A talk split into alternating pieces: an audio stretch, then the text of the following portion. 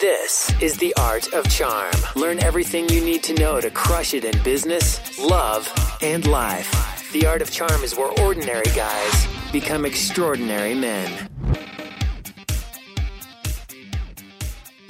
Welcome to The Art of Charm. I'm Jordan Harbinger. The Art of Charm brings together the best minds in the industry to teach you how to crush it in life, love, and at work. Imagine having a mix of experienced mentors teaching you their expertise and packing decades of research, testing, and tough lessons into a concise curriculum. We've created one of the premier lifestyle programs available anywhere, and it's free. This is the show we wish we had a decade ago. This show's about you. We're here to help you become the best you can be in every area of your life. Make sure to stay up to date with everything going on here and get some killer content that we don't share on the show by signing up for the newsletter at theartofcharm.com. And if you're new to the show, but you want to know more about what we teach here at the AOC live programs here in LA, check out the Art of Charm Toolbox at theartofcharm.com slash toolbox.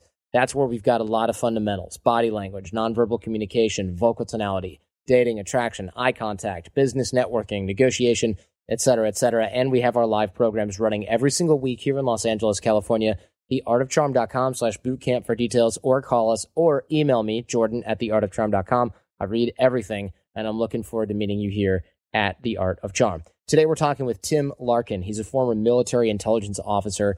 He was part of a group that redesigned how special operations personnel trained for close combat. He's got a 25 year career. He's trained people in 52 countries and he's got something called target focus training that everybody from military special warfare to law enforcement teams, celebrities, business leaders. I hate calling it self defense because it's kind of more than that, but we'll see here on the show.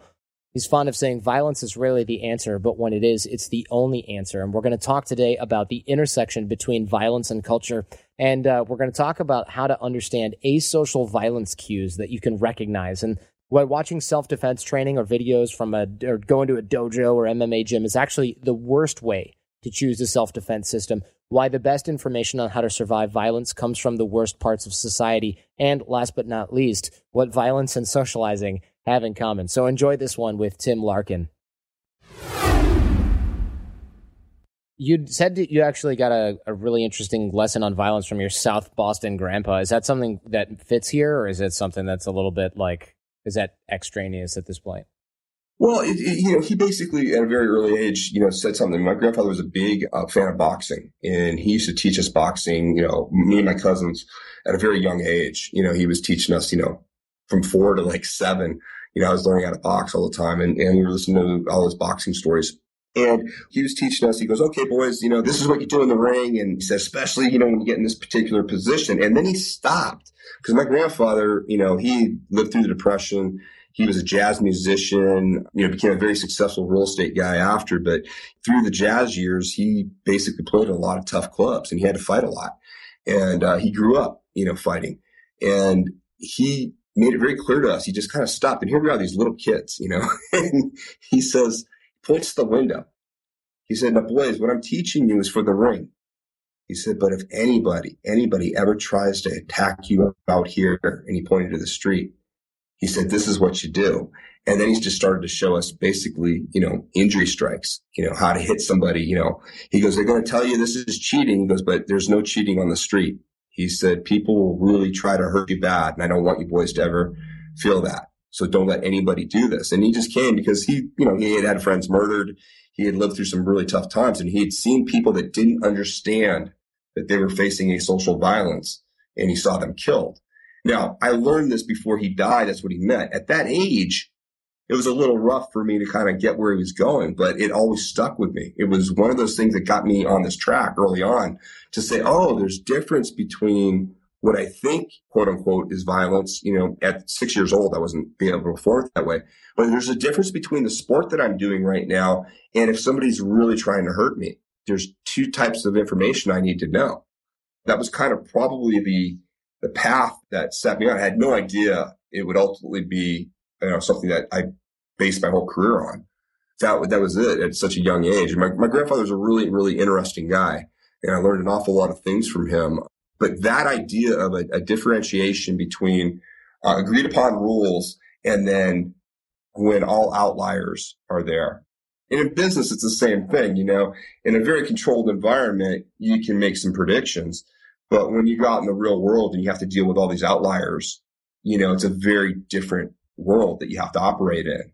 It's just, it's always held really good because the more I'm comfortable in the uncomfortable world of the outliers, the easier it is for me to navigate my life. Yeah, sure. Your bio, of course, says America's leading pro victim rights and personal safety advocate, but it's kind of like nobody's advocating in the other direction, are they? They're not directly advocating, but um, their stances and uh, results of some of the things that they uh, that they put into law absolutely, you know, have that effect. Right. With my books and everything, and, and uh, my speaking engagements, at, at a uh, 50,000 foot level of really just defining for people what is something you have to deal with and what is something that you don't have to deal with. That's kind of it. So there's not a person, obviously, it would be ridiculous that anybody be working against people and say, Hey, I want more violence to happen to, to victims. But right. it goes across all demographics. Nobody gets a pass regardless of your political, you know, stances. So it's not that. It's just, well, it's, it's like I tell people right now, you know, if you just get in your car and you're driving down the street and uh, there's a line in the road and you stay on your side and your assumption is that the other driver coming the other way is going to stay on his side. And what happens is that works when there's that, you know, societal agreement that's right. going on. But what people find out is as soon as the guy just wants to come over to your lane and go head on into you because he wants to, you realize that I have been basing my whole well-being on a painted line. You know, basically it's just paint. There's nothing there. And that's essentially what's happening. The questions like you started out with really only come from, say, the Western or European cultures, meaning very law specific. Um, when I go to South America, when I go to Asia, when I go to um, you know parts of Africa, these people are living day in and day out with the reality of violence, and their questions to me are more matter of fact. They want to actually know how to actually employ the tool, how to use it correctly. They already understand. I don't have to explain for them, you know, when this would ever be useful to them. They understand the difference between antisocial aggression and asocial violence. You know, when when your life is actually on the line because they're in a uh, situation in their countries where they get exposed to that every day. And it's fascinating. It's just a very fascinating, you know, I changed my speaking emphasis, you know, uh, and, and bullet points and everything, depending on what part of the world I'm in, because I know it's important to that particular part of the world. You know, how familiar are they with violence? To us, it's still that unthinkable black swan event for the most part here in the United States. Not as much as people think for me, it's a fascinating subject. I've been able to have a really interesting career with it.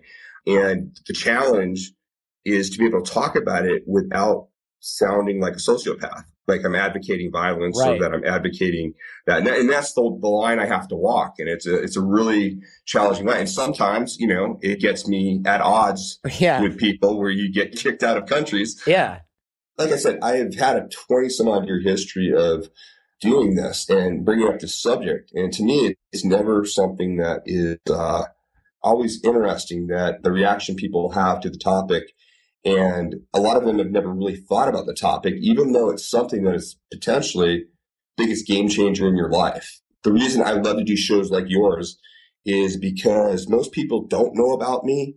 You know, most of my clients, it's a 70 30 split. 70% of the people come to me after the fact and they seek me out you know, they seek me out after violence has already happened to them. They don't want it to happen. They survived it. They don't want it to happen again. And they want that. 30% of my clients basically have not had an incident and they're either doing it for preventative or they somehow heard me speak or something and were interested to take action prior to anything happening. Like, like your listeners to, again, I want to share great information also about the business stuff and whatever else and all that. But, you know, when you ask me what's the biggest takeaway, it's hopefully it's provoking somebody who's maybe never thought about this or dismissed it because they thought there was either nothing they could do about it or it was just, you know, too much of a, an overwhelming subject to actually show them that, hey, it's just knowledge that you don't have. It's a, actually a very straightforward uh, set of instructions. You do not have to become, you know, some super ninja to actually live a life that can minimize the chance that violence enters it. But it's much better to have thought about this prior to anything ever happening to you because you end up making much better decisions. That definitely makes sense because you teach a framework that teaches people how to engage in self defense that's not based on sports. This is like the original reality based right. martial arts or whatever it's called, right? Reality based fighting system. Is that what it's called? Yeah. And that's what it is. And I mean, and again, it, it can enhance anybody. Like I, I have uh, lots of friends in the martial arts. I'm, I'm here. I'm based out of Vegas. My training center is literally across the street from the most popular MMA uh, training center in Vegas, which houses most of the top UFC guys. It's, it's an awesome place. Uh, my friend owns it, and um, I go over there. They have a great uh, workout facility there, and I love it over there, and it's really cool. Guys like that come to me because they've got great skill sets on dealing with a competition based situation. And what I can do is I can take all that great competition training that they've had, and then I can put this template over them to teach them how they can take useful stuff from what they have and what works out on the street. So they don't make a mistake of trying to use a competition approach to a predator that's just trying to do violence that to me is really interesting when I get to work with groups like that because it's there. Oftentimes, you know, reality fighting guys in my business, I, it's, it's very, it's a very balkanized business. And, uh, it, drives me crazy because they, you know, some people try to say one thing is better than the other, uh, which is absolute crap. I mean, it, competition is not designed for violence and violence has no place in competition. One is not better than the other. It's just, okay, when do I need this tool? I need my competition tool if I'm going to be competing and I get to pit skill against skill. And that's why we do that. But if I'm out on the street and my life is at risk and people are, you know, bigger, faster and stronger, there's more than one and they're using weapons, I have to make sure that any action that I take gets a real result. I'm not trying to score a point. I'm actually trying to, you know, break a structure or a sensory system of the human body to save my life. And I need specific information on how to do that. So to me, it's always fun, you know, to kind of navigate those waters with everybody. Right, because you're not looking for the armbar tap out. You're trying to get away slash disable somebody because because nothing changes your life faster than an act of violence or a severe act of violence. Right. It's our primal fear is having that happen to us or somebody that close to us. Uh, you know, I always tell people all the time, it's this 800 pound gorilla that's in the room always. More so, like, like it's it, men can suppress it a little bit more women, it's amazing. Is when I wrote the book, you know, and, and that was a big emphasis that, that Tony, um, had, you know, from his takeaway from the training that I did with him. And then also with all his, Tony Robbins. Yeah. Yeah. He was, he was big on saying you, got your first book. You got to make sure your first big book, you got to do this for women. He said, because look at the difference. He, we, we did a, we did a deal at one of his uh, platinum groups and he asked a very interesting question. The question was, it was, you know, probably 50, 50 men, women he said, Hey, I want to ask everybody. He goes, I'm not saying it was really going to happen. I'm not saying that you were overly fearful or anything like this, but how many of you in the last three days have recognized a potentiality for violence? All the women raised their hand, right? All the women. And it surprised the women meaning they are so aware of it and yet they are so they're given such lousy information on how to go about dealing for this. It was there where the guys there were some guys that wrote it not you know just because they happened to be in a situation where somebody got aggressive with them or something but it was minuscule compared to the women because they're constantly aware of it. I mean you and i were in a elevator and you know some guy gets in the elevator you and I probably don't give it much thought for the most part. I mean, you know, if the guy's a monster or something, some huge dude or something, yeah, you might, yeah, wow, it's a big guy or something, or you might think that. Women, it's every single time they find themselves in a situation like that when they walk to their car, when a strange man approaches them or anything like that, they absolutely understand the, the, the potentiality for violence. Yeah, for guys, the bar is higher, right? Yeah. It has to be like, has anybody in your been directly in your face yelling and pushing you in the last three days? Is what that means to us as men. Well, and the problem with us, this is where it can go horribly wrong for men, is we've been raised with this locker room violence, this uh, kind of uh, you know territorial uh, on the alpha, alpha chest in the room, chest yeah. thumping stuff, and and so it's uh, you know I, almost like play violence, and so we have to navigate at times, many times. The fatal problem is guys respond thinking it's that type of violence when it's actually you know, disproportionate. It's going to be, the response is going to be, you know, disproportionate to what they think it's going to be. They think they're in there for a fist fight, you know, and just, I'm going to, you know, I'm going to give you good thumping. And this guy's slipping the knife out, you know, because he's just decided that's just the way it's going to go today. He doesn't feel like competing with you. He's just going to stab you. People don't recognize those cues. And that's where I get, you know, that's where a lot of great combat sport athletes, unfortunately, you know, I have tons of, of articles of combat sport athletes being murdered because they didn't recognize that situation. it's there. And, you know, we've lost some really good guys because they didn't recognize, you know, there are people that'll just do it because they want to. Hey man, I want to take a quick break for a second here and tell you something super interesting happening here at AOC. If you've been listening for a while, you've heard our alumni talk about our live programs and you know how they work and that they literally change lives. What I've been noticing is how many of our guys are coming to Art of Charm not because they want to get better, but because they have to get better. Let's be real here. Being an extraordinary man is not just a nice to have, not anymore. Now being exceptional is a necessity. And this is true for tons of reasons. The new economy, we got to be dialed in, we got to hustle to get what we want. Meanwhile, great women are getting harder to find, very, very hard to keep, of course, and real authenticity is the only way to cut through the BS of online dating or networking or job interviews or relationship development. And at the end of the day, we know deep down that our lives need to be in our hands if we're going to be successful. So if there's a part of you that feels like you've hit your limit, that you've hit a plateau, you're not getting the results you want, I want to tell you this. You're not alone. You're like the thousands of guys who've realized that becoming a better man is no longer a luxury, but a requirement. I was one of those guys. That's why I want to see if the art of charm can help you achieve your goals. What we teach is not just gravy. This is the meat and potatoes, the real substantive stuff that will literally change your life. I'd love to hear from you. Call or email me. I'm Jordan at theartofcharm.com. Connect with me anywhere, and we'll talk about how to get you moving forward. Now, back to the show. Sure. Society's evolved in quite a different way. I remember watching a like a gangster documentary and they're interviewing all these OGs from like the 70s and 80s. Right and they're like, yeah, how come you know kids nowadays are ma- not making it to age thirty, but here you are, you're like sixty three or whatever, or fifty five or whatever. He was like, you know, around our parents' age. How come you guys are all still kicking around? He's like, back in my day, you know, you beef with the wrong guy, you'd get your butt kicked, and then you'd be walking around the next day. And if it was particularly bad, you'd be walking around with a limp for a couple of days. But now they just shoot right. you and he's like, we never did that. He's like, me and my friends, we didn't even carry guns. Yep.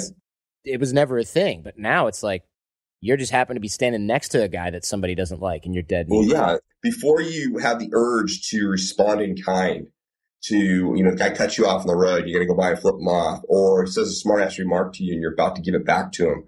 You know, would you communicate with that guy if you knew he was literally, he's just looking, you're the straw that's going to break the camel's back and he's going to be on that shooting spree? How would you conduct yourself? And it's a much easier way. You're much more pleasant. You are much more forgiving. And it's actually a much more peaceful life. You don't engage in the, in the things you don't have to engage in. Right. Yeah. So it's not the hyper vigilance that most people that have heard. Like, I'm looking for action. No, you're actually, you're giving everybody the absolute most amount of space as you can. You don't want to give them a reason. If they aggressively do something that doesn't really put your life at danger, doesn't threaten you imminently, but is aggressive, you know, they've, they've done something aggressively, you can usually disarm them by just, you know, just saying, Hey, sorry about that or whatever, backing off rather than meeting aggression with aggression. Because oftentimes we don't understand that it's not our social group. You can't pick them out but you know they're going to respond very differently than if you were dealing with somebody within your social group who's used to the chest thumping. Got it. Okay. Interesting. Yeah, that's a good point. Giving people a ton of leeway and a ton of space. Because you do see this happen where, like, guys are talking a bunch of smack at, at a bar, and then it sort of either de escalates or one guy, it's like it just gets too real, and the other guy's like, okay, man, calm down. Because you're like, oh, wait, we're not just like trying to impress chicks right now. You're actually going to flip out slash you are flipping out. That's not where we wanted this to go. Like one guy's a frat guy and the other guy's a gangster. Right. Right. And and it's hard to tell who's who until it's pretty much too late. Right. And and that's where young guys really I mean the, the more young guys I can get in front of the better because, you know, it's a really tough time to navigate. 18 to 26, you know, I find is, is really the key year. So I can get you past 26 for the most part. You know, that's not everybody, but for the most part, the more I can do this, I had a very good incident in my life that helped me when I was, you know, just 19. That was my, uh, my wake up call. What happened? I, I went to USC in, in uh, LA and I was coming home. It was my beginning of my sophomore year and I lived off campus with my uh, roommate. We had these little bungalows. It's right across from, uh, if anybody knows LA, it's, uh, the Shrine Auditorium it's right by there. They, they used to do a lot of the, the Oscars and stuff like that back in the 80s and 90s. it was cheap rent for us. You know, that's why we were there. It wasn't really a bad neighborhood. It was kind of close to Fraternity Row, but it wasn't the greatest neighborhood. You know, I mean, USC is literally right in the middle. And back then it really was in the middle of, you know, like training day territory. Um, and I came home. I was, you know, I was riding my bike. Actually, I had a 10 speed bike. I, I still remember it was this Peugeot bike that I just loved back then because, you know, uh, those were the type of bikes that were popular. And, um, I heard my phone ringing in the house. You know, a lot of your listeners are going to go, what do you mean a phone ringing in the house? Why didn't you have your cell phone? You know, we didn't have cell phones. The phone's ringing in the house. I hear it. I go up. There's like a little porch. I just throw my bike up on the porch, not really thinking, go in the house, answer my phone. And all of a sudden, I'm talking to my friend on the phone and I hear this rustling out on the porch. And, you know, I go to check it out. Sure enough, two guys had, had ripped my bike off and they were running down the street. They had it. They were like running with it because I had a lock on it, but they were, you know, running with it with one of the tires up and still able to make it move. So the back tire was locked, but the front tire was free and they were just basically running with it. They were going to cut the lock later. They had a pretty good lead on me. I start running again, you know, running after them. And so I go over one street, I go over two streets. They start going down this other street. I start running down it. I noticed that, you know, the street lights, it was dusk and the street lights really weren't covering too much. And I realized everything hit me non-verbally. It was the craziest thing. It almost literally stopped me in my tracks as I'm running. And everything in my body was non-verbally screaming at me to stop. Just stop, get the hell out of there. And I saw those guys and they were probably like a block up ahead and they just kind of stopped and looked back at me. You know, everything realized I'm entering a place. I have no idea where the hell I'm at. I know what type of neighborhood that my college, you know, is around, my university is around. And I've heard about real problems. I'm literally running here down the street after two guys that have no idea where they live, who they are, if they have weapons or not. And for what? You know, a bike. Yeah. And, and yeah. that's, that's where it was like a game changer for me. And that's where I kind of started putting things in perspective. You know, I just, I just realized there are things you need to react to and things weren't. I was stupid. Now I'm not saying that you just let people take your things, but the problem was, you know, a lot of guys would not have recognized the danger they were willingly putting themselves into. And I'm not exaggerating. If you saw the movie Training Day, it was those types of neighborhoods. Wow. Yeah exactly. You you stopped early, but it's kind of a the literal line versus the metaphorical line where you're thinking, man, I catch this kid, I'm gonna kick his ass, and you know he's gonna walk home with a limp, that little punk stealing yep. my bike, and then you cross over into you know East Palo Alto or whatever, depending you know choose your wrong side of the tracks of choice, and then suddenly it's like, no, you're not coming back because you just chased a kid back into the the hornet's nest. Yeah, and it's not my world. That's the other thing I quickly realized. You know, um, kind of what we were talking about is you got two different, completely different types of cultures. Imagine somebody coming from, say, hardcore East LA gang area, and they come into a completely, you know, like a La Jolla area in San Diego, and you know they just infiltrate that area, and they realize, oh my God, this is just easy pickings from the way they look at the world. Sure. You know, you stop to ask somebody for directions in East Detroit, they don't look at you, they don't talk to you. But if you're from Troy, Michigan, and you're, you know, that person goes to Troy, Michigan, everybody be like, sure, yeah, I'll take you there. Follow me. Let's walk through this alley together. You're probably not going to stab me. Why would that happen?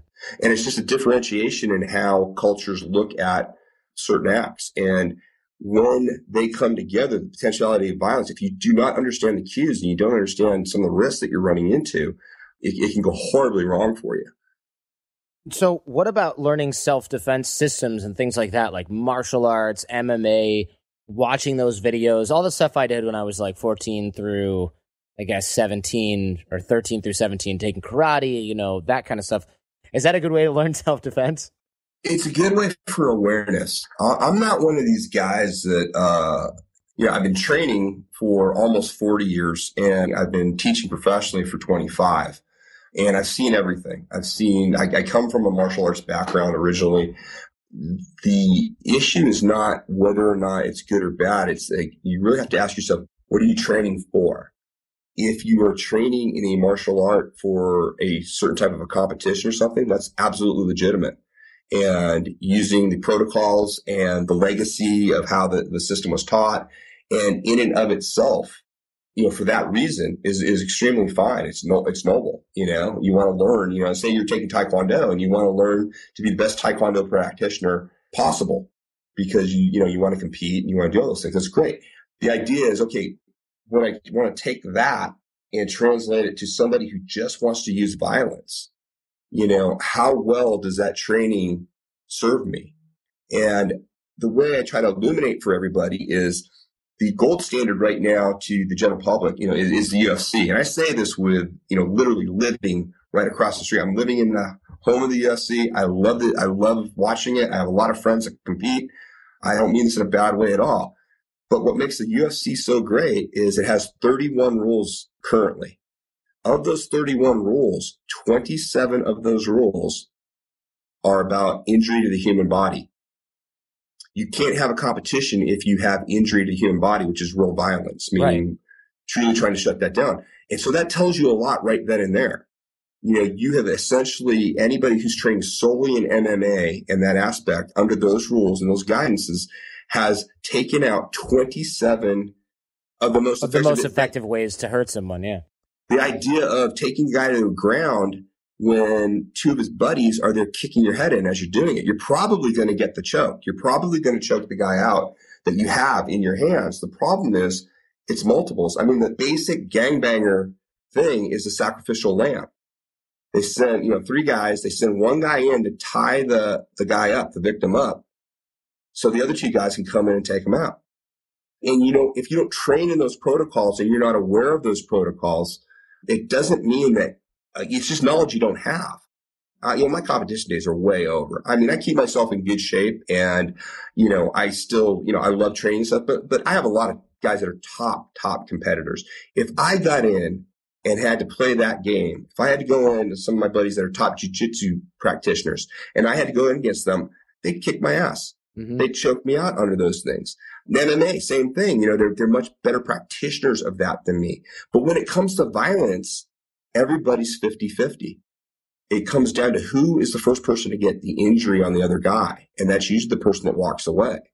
And it doesn't take what you think. If we had to be bigger, faster, and stronger as a species, we would not exist. If that's what made us dangerous, if that's what we had to be, you just take any like, uh, I, you know, I tell people all the time, hey, who wants to be thrown in a cage with a 40 pound mountain lion that hasn't eaten for a day?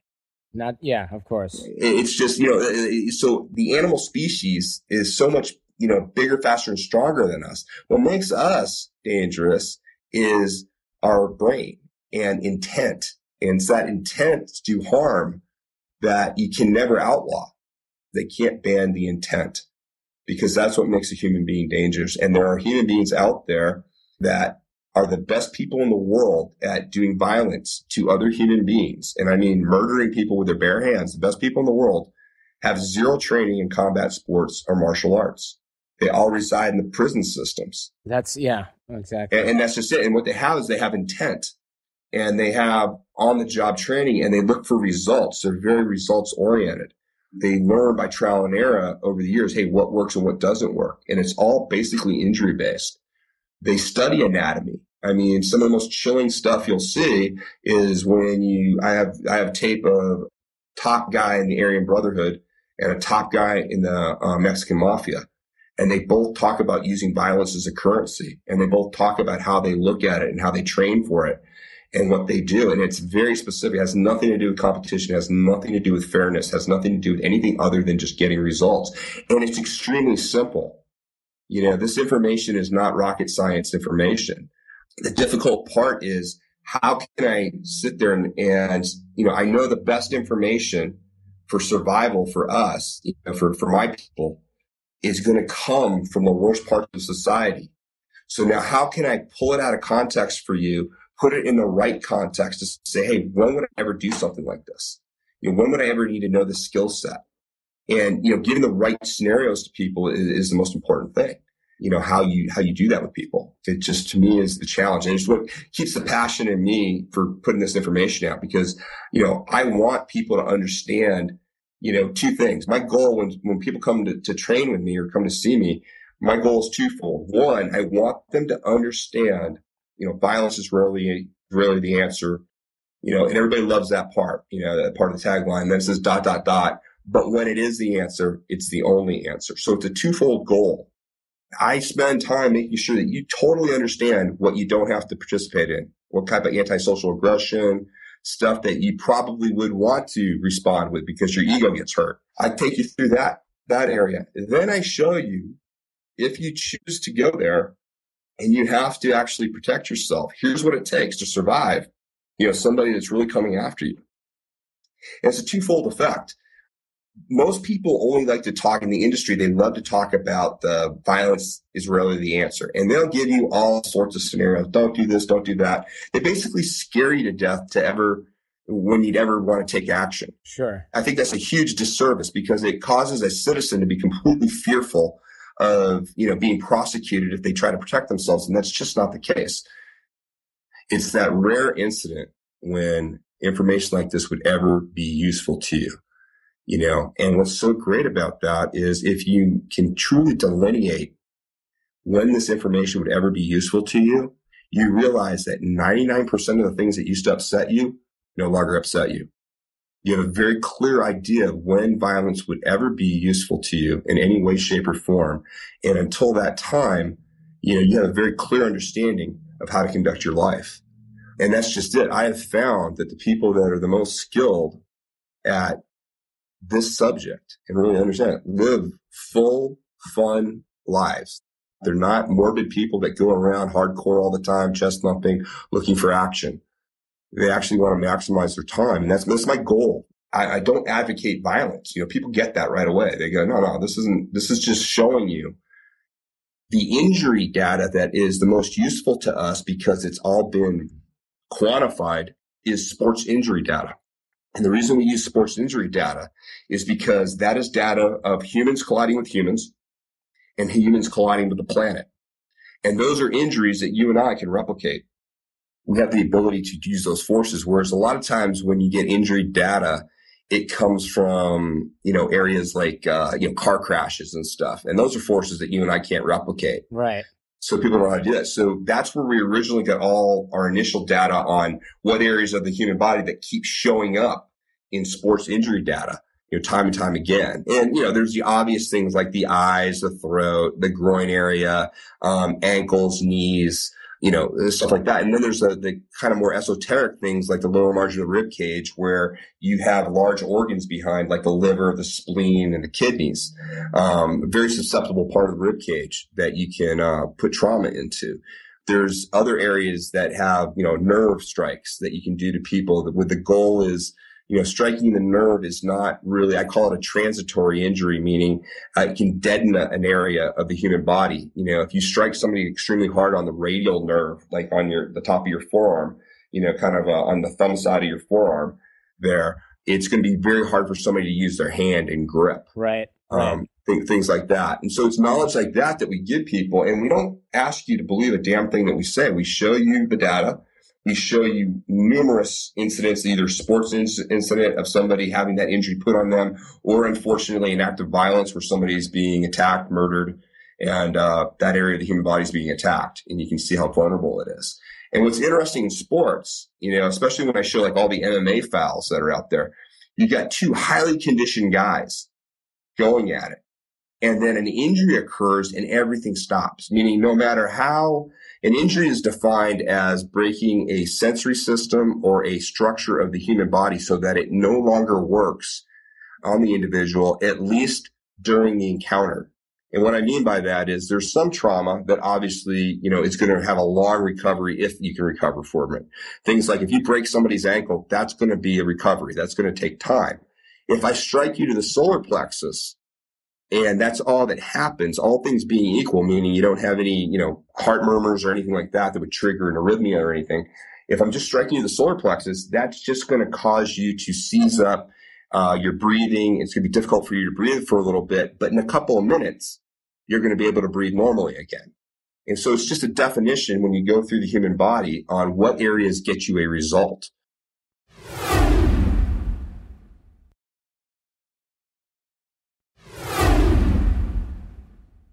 It, it is completely different from sort of the competition slash martial martial artsy slash like ego slug it out wrestle around for a while, get tired, and have a beer type of type of violence. Yeah, it's, it's very akin, uh, and but I try to use the firearms analogy, meaning nobody trains in firearms you know, with the idea you don't sit there and get aggressive at the target. You know, you don't you don't sit there and make angry faces at the target, yell at the target, challenge the target. You sit there and you learn, you know, basically that, you know, slow is smooth, smooth is fast. And meaning you get all your movement patterns down. And the information that we share with our our clients is akin to firearms training, meaning, you know, it is not to be used to shut somebody up. It's not be used to, you know, quote unquote fight um, it literally is used that when you, you have no option, you're devoid of option. I mean, it's very easy to tell people, you know, they, they say, well, when would I ever use, how do I know when I need to use this? And it's really that idea of being devoid of choice. If you have choice any step of the way and you choose to use violence, it's most likely the wrong time to use violence and extremely risky for you legally. Right. It's when you have no choice but to use violence. Yeah, you're devoid of choice, and that's and so it makes it very. You'll know immediately. I, I just there, are a lot of people that may have made a whole career out of these lists of people that they're supposed to know prior to whether or not to take action. You know, they, they go through these checklists, which are absolutely ridiculous, you know, um, and the only person paying attention to the checklist are you, you know, where the other guy, his only focus is on, you know, direct harm to you, right. bodily harm to you. Yeah, it goes back to your earlier statement that violence is rarely the answer, but when it is, it's the only answer. Yes. Yeah, absolutely. And last but not least, you you know, you and I talked offline. I thought this is really this is really interesting that you'd use the same phrase. Uh, you say people will sink to the level of their training rather than rise to the occasion when facing violence. It's a, it's actually exactly the same in social situations, dating situations. People think like, no, when I see this person that I need to make a connection with, or this girl that I'm interested in, or you know, this person that's important to my to my business, uh, I'm gonna do this, this, this, this, this, and then this, and then it happens, and they're like. I'm gonna go get another drink, go to the bathroom, go home. I'm tired. She probably has a boyfriend. There's a million different excuses that run through your mind. And then often they'll call us after that if, if that's what they're looking for. But it's the exact same thing in any kind of violent situation. People think like, no, when this happens, you know, I'm to like sprint towards the guy and like go balls out. And I'm totally going to remember all that stuff I learned eight years ago from that YouTube video about the rear naked choke. And I'm going to take that guy down. It's going to be awesome. But then when it really happens, they're like, holy crap, I got to get out of here. And it's just fight or flight. And they're shaking like a leaf deer in headlights and then they if they muster any courage it's usually to run or just do something stupid that's going to make things worse. Nobody ever jumps into Batman mode and then surprises themselves. Am I right?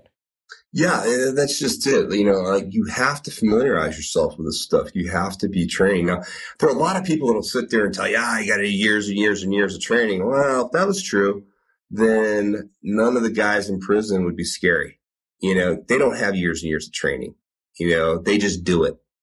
And the scary part for us is that we absolutely have the ability to do this. You know, we are, we are survivors. Our predecessors were the people that were extremely good at doing violence to protect themselves. I don't mean that in a negative way. I mean it from a survival sense, you know, that we're there. So we are actually very good. And, and up until about a hundred years ago, it was expected, you know, mostly of males you know, you were responsible for your own self protection. It was not, you know, you weren't waiting for the police. You weren't waiting for anybody. First and foremost, you had to, you know, protect yourself, especially if you were successful, you know, to protect your assets and do everything. I mean, like the, the class of, of guys that I normally, you know, talk to, entrepreneurs and people like that, you know, and, and a lot of type A, huge, you know, guys, they would be the most competent at self protection because they have the most to lose and they'd be really good. We've lost that. We've outsourced that in the last 50 years because of societal views on violence. And quite honestly, here in the U.S., because we've been so effective, like a very, you know, for the most part, a very safe environment that we don't have to, you know, be, be thinking about, you know, protecting ourselves, you know, in, in a very real sense from political uh, situations or, you know, um, a, a lot of the things that other countries have to face day in and day out. Um, so our awareness of violence is very slow. But what was really interesting, Jordan, is I've trained a lot of different groups. Uh, I've trained traders at the New York Merc Exchange. Those guys are hardcore traders and, and, you know, they're making decisions left and right. And their biggest problem is when they get paralyzed, when they get, you know, paralysis by analysis, kind of what you were talking about with the guys that are going to go in and execute the dating. What they found with this type of training that I'm talking about is you become the cause, meaning we constantly tell people nothing happens until you take action. You know, until I actually get my first injury, I'm, I'm not in control. You know, I have no control over the situation. I might think about things that I'm going to do, but I'm going to sink to that level. If I haven't actually gone out there and traded, you know, today, or I haven't gone out and approached a woman that I was interested in, or if I haven't sat there and said, you know what, uh, I'm out here on the mat and I just learned these three different targets and I'm really learning how to use the right body part to step through, strike that target. And it's, it's a profile that I see time and time again. And I'm bored with that. I've seen knives come at me. I've seen guns come at me. I've trained for this. These are not unfamiliar things to me. Unless you've really done that, not talked about it, actually gone out there and trained like you said, you're going to sink to that level. That's what a lot of people just don't understand. And, and that's why it's a twofold apart with me, especially when it comes to violence. Because see, if you screw up and you don't get that girl, okay, they can give you a call, they can work on their, their information and they can get back. My people, if they don't recognize the potentiality for asocial violence and the fact that they have to take action, they're going to face grievous bodily harm. Yeah. So what's great is the decision making chain that works in the life or death scenario works even better at you know much lesser threat levels you know where you're just having business issues social issues or something like that. So it's a great training ground. You can actually transfer a lot of it. And that wasn't me. That was a that was a thing that my clients taught me. When i got outside the military and law enforcement started doing a lot of uh, high-end corporate clients and, and really interesting individuals and entrepreneurs they came back and told me how useful the actual physical training and decision making process of how to put injury in the human body, they were able to translate back into their work and actually be more effective, more proactive in a lot of uh, a lot of the business and social things that they were doing. So, how do we start to train that? I mean, you say that we can use media to train our brains, so that we can just go about our daily lives and start applying this stuff without actually hurting people. How do we do that in a, in a practical way? The easiest way to start is it's going to be an adjustment. And for most people, it'll be difficult uh, at first. We get so caught up in the story that we don't give ourselves permission when we see an act of violence to search for what's effective. So the task that I'm going to ask people to do is anytime you see an act of violence in the media, and it can be something horrific, it does not mean that you condone the act of violence that's going on. What I need you to do is I need you to see where did the person who won the encounter was able to successfully use the tool of violence, what did they do? Where did the first injury happen? And then notice how it ended up. And that is useful information for your brain to know, meaning, oh, look, the guy struck the person here and got a result. Then he did another strike and got another result and got another result. You start seeing that just like the knife to the side of the neck works, you take away the story, you take away the context, and you're looking for what is useful, what actually works. And the more you do that, the more you inoculate yourself from the victim mindset. Because normally what happens is when we look at an act of violence, we empathize with the victim because we want to be good people. And we try to work the problem from the victim standpoint, how the victim could have countered their way out of it or, or blocked their way out of it. Mm-hmm what we have to understand is when predators are shown acts of violence, and I'm currently in my book, I'm interviewing these types of individuals. Whenever they're shown a successful act of violence, they never see themselves from the victim standpoint. They will sit there and they'll look at the act of violence, and whoever's successful will say, "Yeah, that was good. Okay, yeah, yeah, I get that. That was that was good use of violence. You know, that was a good." They won't say it that eloquently, but they'll say, "Oh, that was that was good," or they'll say, "Yeah, that was okay, but I would have done it this way."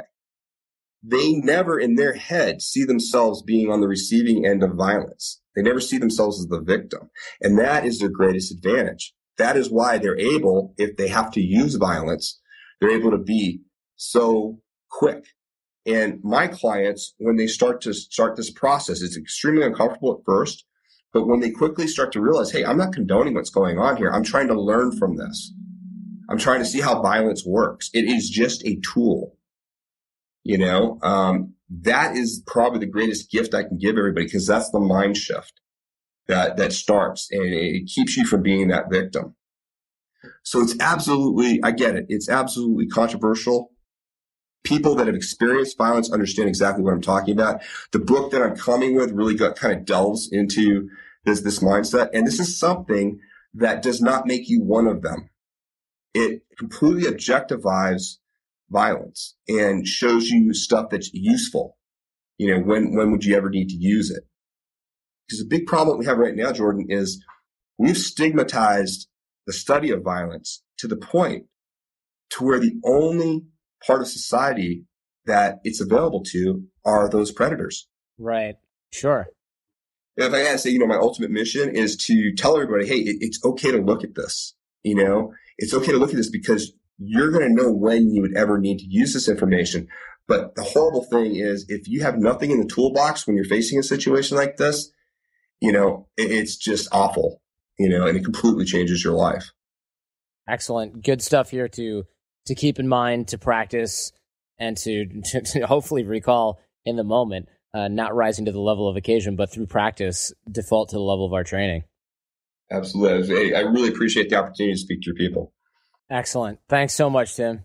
Thanks so much, because I know this is a this is a different subject, and I, I appreciate you taking a risk. Yeah, my pleasure, man. Take care. Thank you. You Bye bye. Bye-bye.